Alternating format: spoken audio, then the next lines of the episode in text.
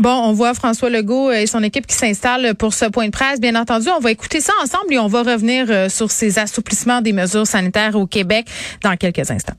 Premier ministre du Québec, en direct de Montréal. tunnel, ben, je pense qu'on peut dire aujourd'hui qu'on est sorti du tunnel. Par contre, le train de la santé est magané. Puis il est magané depuis plusieurs années.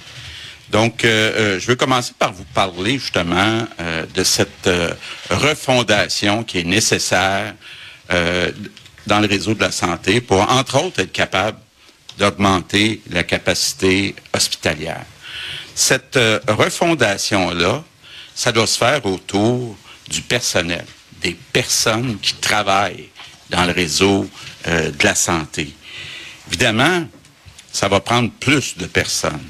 Puis si vous prenez, euh, par exemple, les infirmières, bien, on sait tous que former une infirmière, ça prend trois à cinq ans.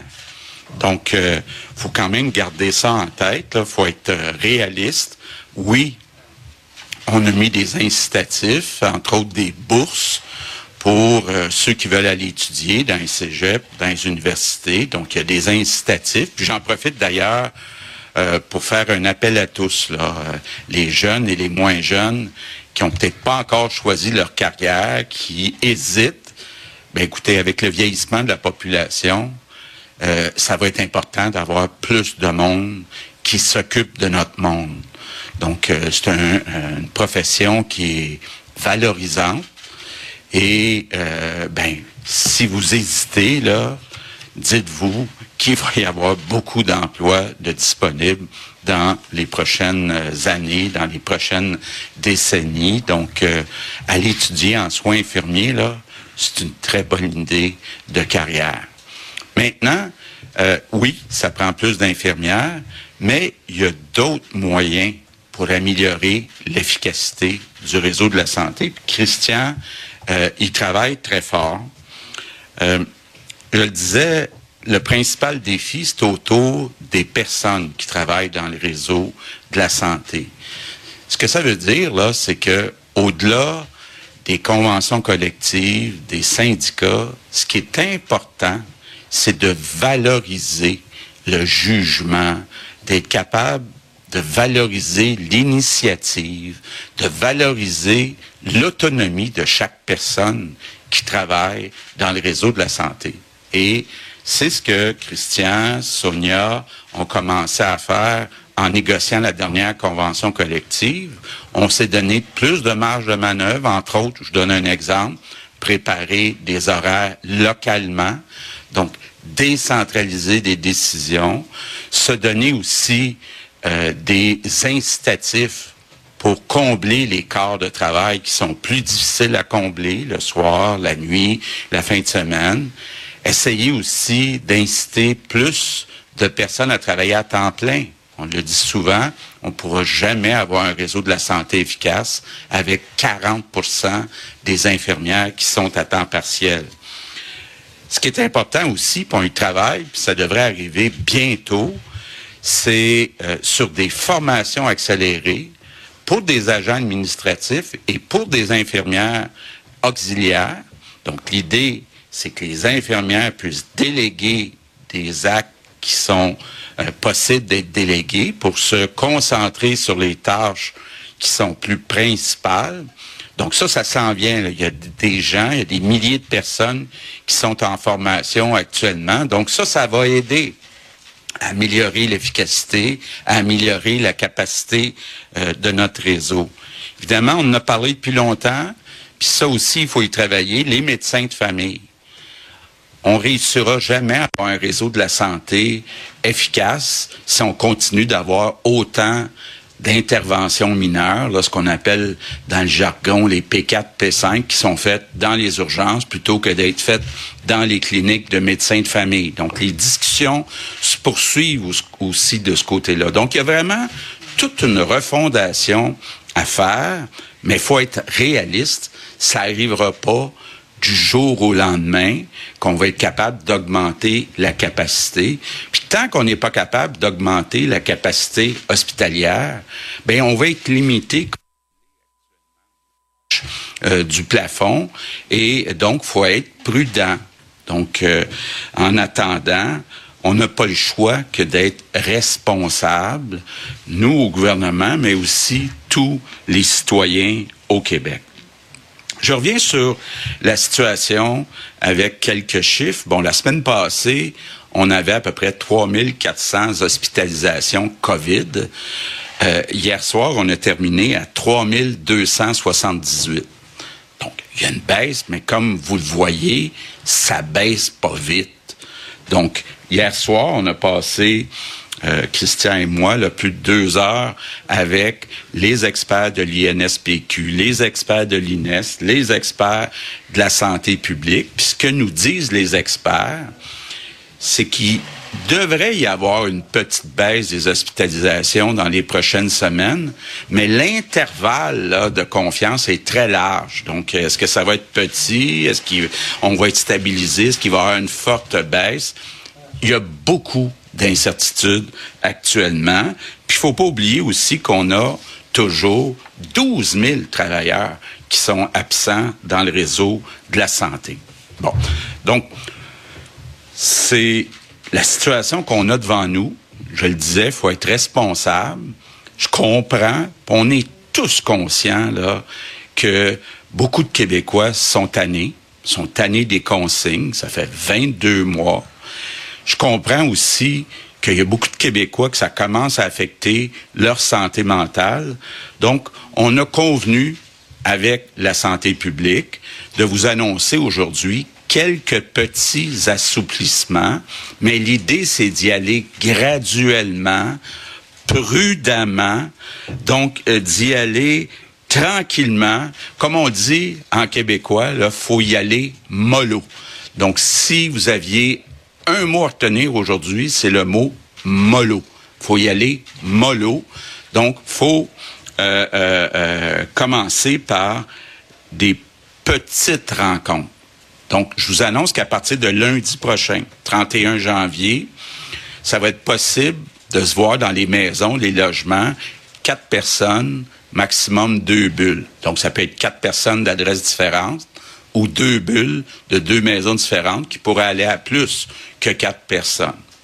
Pour les restaurants, on a décidé de faire la même chose. Donc, il y a des gens qui sont habitués de se rencontrer dans des restaurants plutôt que dans les maisons. Donc, à partir de lundi prochain, le 31 janvier, les salles à manger vont pouvoir rouvrir à 50% de capacité, mais les personnes vont pouvoir être juste maximum soit quatre personnes, soit deux bulles à chaque table avec le passeport vaccinal, évidemment. Euh, l'autre chose qu'on a beaucoup parlé dans les dernières semaines, c'est ce qui se passe dans les résidences personnes âgées. Je comprends très bien que les résidents des, des, les personnes qui vivent dans les résidences personnes âgées actuellement ont le droit juste à un ou une visiteur là, euh, proche aidant. C'est dur pour les personnes âgées. Donc, là, on a convenu avec la santé publique que dans les CHSLD, ça va maintenant être un maximum de deux, mais une à la fois. Puis dans les RPA, ça va être un maximum de quatre, mais deux à la fois. Ça, c'est important de le préciser.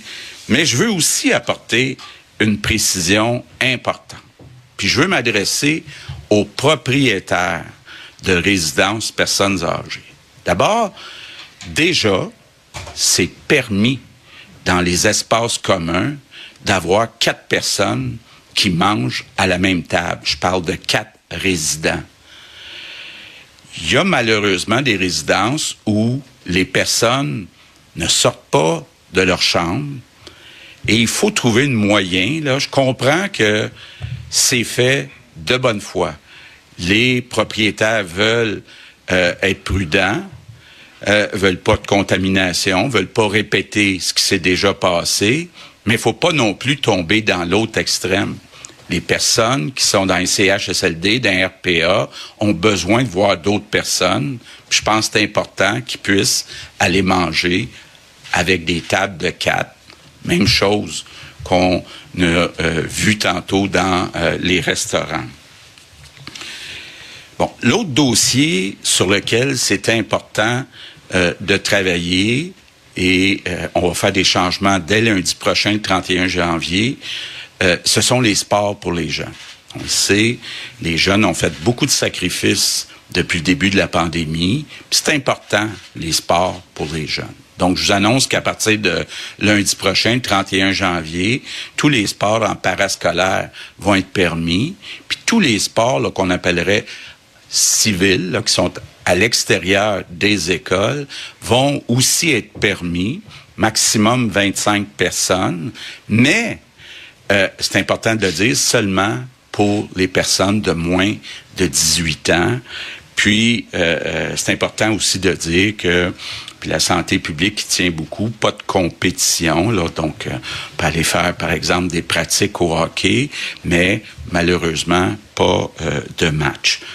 Peut-être une précision aussi, à partir de lundi prochain, ça va être clair que dans les chalets, dans les cafétérias de chalets de ski, ben, les cafétérias, un peu comme les restaurants, vont pouvoir être ouvertes à 50 de capacité avec toujours le passeport vaccinal. Puis toujours le 31 janvier, le biodôme, les aquariums, les jardins botaniques, le, planétarium, on va euh, leur permettre d'ouvrir à 50% euh, de capacité. Et pour l'instant, pour ce qui est de la première phase du 31 janvier, on arrête là.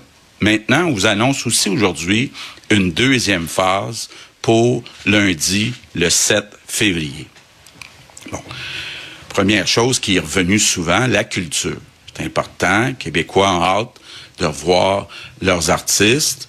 Donc, ce qu'on fait comme premier pas le 7 février, ça donne un petit peu de prévisibilité, c'est que les salles de spectacle, les cinémas, euh, les centres pour les parties de hockey vont pouvoir rouvrir avec 50% de capacité, maximum 500 personnes. Donc, euh, c'est quand même un effort qui est fait de ce côté-là à partir du 7 février. L'autre activité qui est importante, il faut pas sous-estimer ça pour plusieurs Québécois, c'est la fréquentation des lieux de culte beaucoup de Québécois pour qui c'est presque un service essentiel d'aller à messe dans une église euh, le dimanche.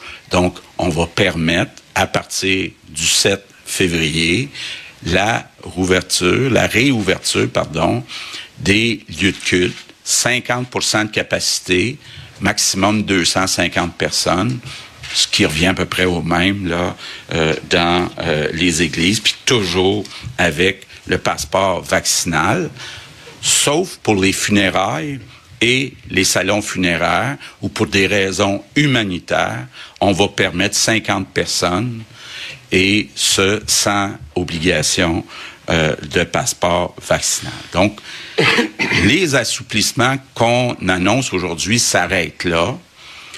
Je sais qu'il y a des activités qui sont pas mentionnées, on est au courant. Je pense entre autres au sport pour les adultes. Je pense entre autres au gym. Je pense entre autres au spa. Mais pour l'instant, la santé publique nous dit ça viendra dans une troisième étape le plus rapidement qu'on soit capable d'avoir un peu plus de certitude sur, entre autres, la situation dans euh, les hôpitaux, donc la capacité. J'ai bien entendu toutes sortes de personnes nous dire on aimerait ça avoir plus de prévisibilité. On aimerait ça avoir un calendrier pour toutes les prochaines semaines, les prochains mois, pour tout le déconfinement.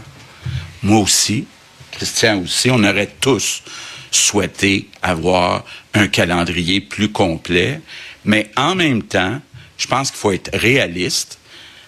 Quand on parle aux experts, il y a beaucoup d'incertitudes dans les prochaines semaines. Donc, faut être responsable. faut être humble aussi. Parce que, on l'a vu depuis 22 mois, il y a eu cinq vagues, donc cinq hausses, cinq baisses. Qui aurait prévu au début du mois de décembre qu'on aurait un variant qui nous amènerait à, au niveau qu'on a vu des dernières semaines? Il y a encore beaucoup d'incertitudes, puis il faut être humble, puis il faut accepter de s'ajuster et il faut être responsable, faut euh, être capable évidemment de prendre les décisions pour minimiser le nombre de décès, mais aussi pour respecter la capacité hospitalière. Et si vous voulez aider le personnel des hôpitaux, on le répète, le plus important, c'est d'aller chercher sa première, deuxième, troisième dose.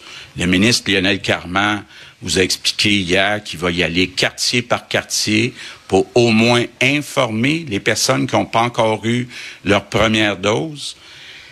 Pour les personnes plus vulnérables, je pense entre autres aux personnes de 60 ans et plus, c'est important d'aller chercher la troisième dose.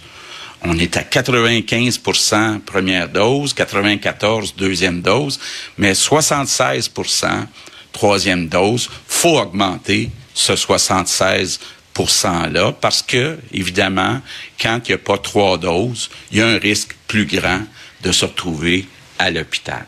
Donc, je conclue en vous disant que je comprends que les gens sont tannés, mais en même temps, faut être prudent, faut penser à chaque jour au personnel qui est au front depuis longtemps dans nos hôpitaux. Donc c'est pour ça qu'il faut y aller mollo.